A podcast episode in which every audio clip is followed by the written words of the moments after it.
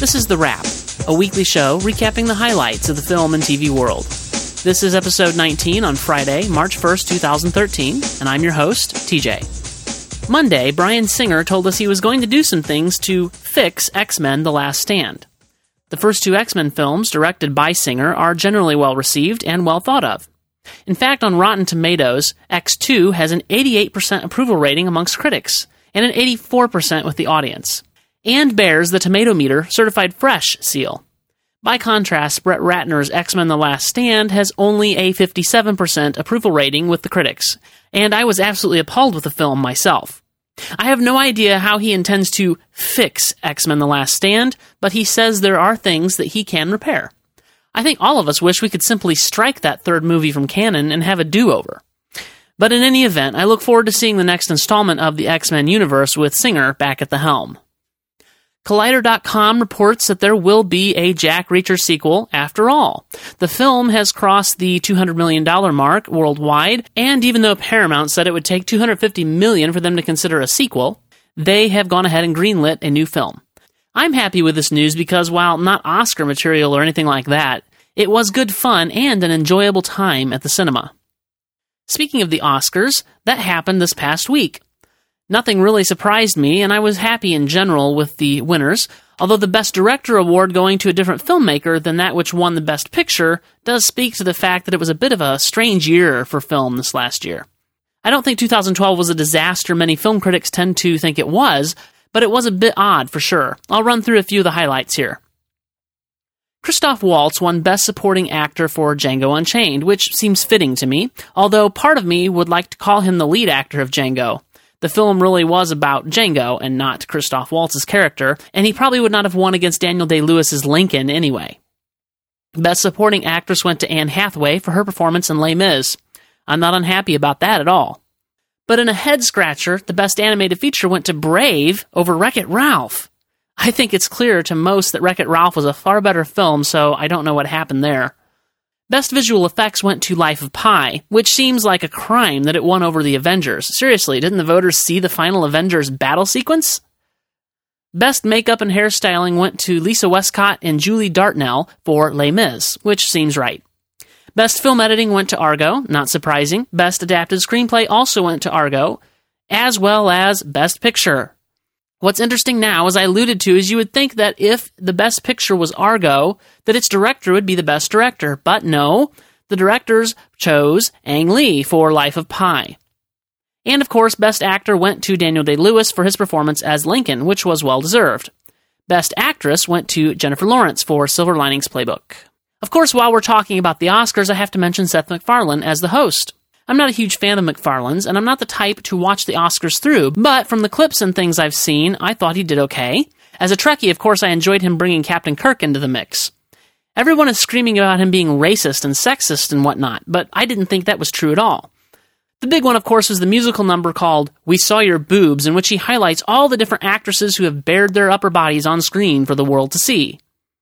It was crass, to be sure, and I would not have done it, but I don't think it was sexist. I like that he was calling out this demeaning behavior, that women feel that in order to get any attention in the industry, they must take off their clothes. MacFarlane pointing it out satirically is not being sexist. I'm sure if I were a big enough personality to get some recognition, that I would be a target now as well.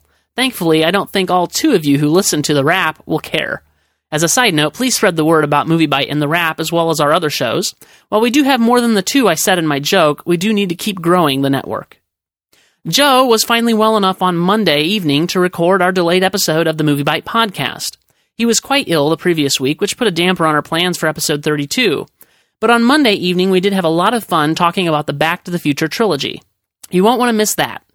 I was a bit distressed to learn this past week that one of the films I'm greatly looking forward to, Jack the Giant Slayer, cost 185 million to make.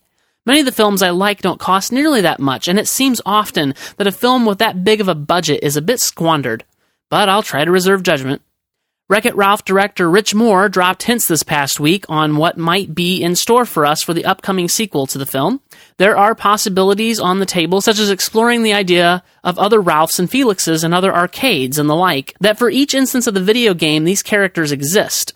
This is not surprising since the basic idea works so well in Toy Story 2, and I'm excited to see where this goes.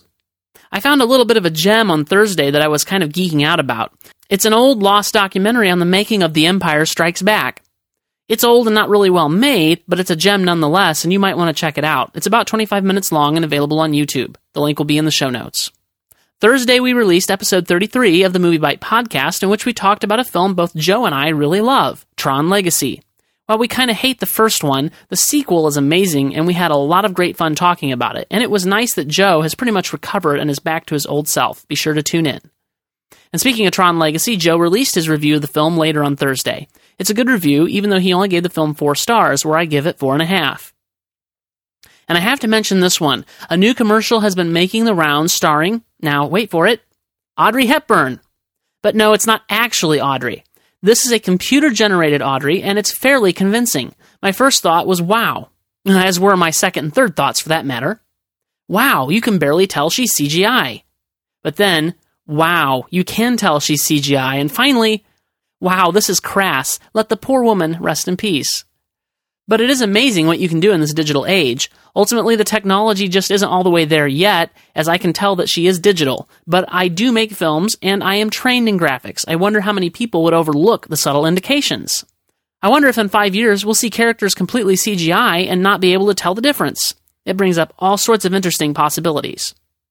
And now to bring this thing in for a landing, let's see if there's anything in the theater this weekend. So let's see, we've got 21 and over, new to theaters this weekend. I'll pass. No, really, this thing looks extremely bad. It's rated R for crude and sexual content, graphic nudity, drugs, and drinking. If the trailers I've seen are any indication, they aren't joking about that. We've also got Jack the Giant Slayer, which I am looking forward to and will be seeing this weekend, and which we will be talking about next Wednesday on the Movie Bite podcast. The other two films I mention in my What to See feature on MovieBite.com are The Last Exorcism 2 and Stoker. I don't recommend either of those. Still in theaters, we have Identity Thief, Snitch, A Good Day to Die Hard, Safe Haven, Dark Skies, Silver Linings Playbook, Warm Bodies, Side Effects, Beautiful Creatures, Zero Dark Thirty, Django Unchained, Mama, and Hansel and Gretel. Be sure to see the full feature on MovieBite.com for more details and my opinions of these films. And that's it for this week. You can find the links for all this stuff in the show notes at moviebite.com slash the wrap slash 19. To keep up with us and the movie news and reviews throughout the week, be sure to follow us on Twitter at MovieBite, or keep up with us on Facebook at facebook.com slash MovieBite. And be sure to visit the website where we keep you up to date every weekday at MovieBite.com. I'm TJ, thanks for joining me. We'll be here next week bringing you all the movie fun.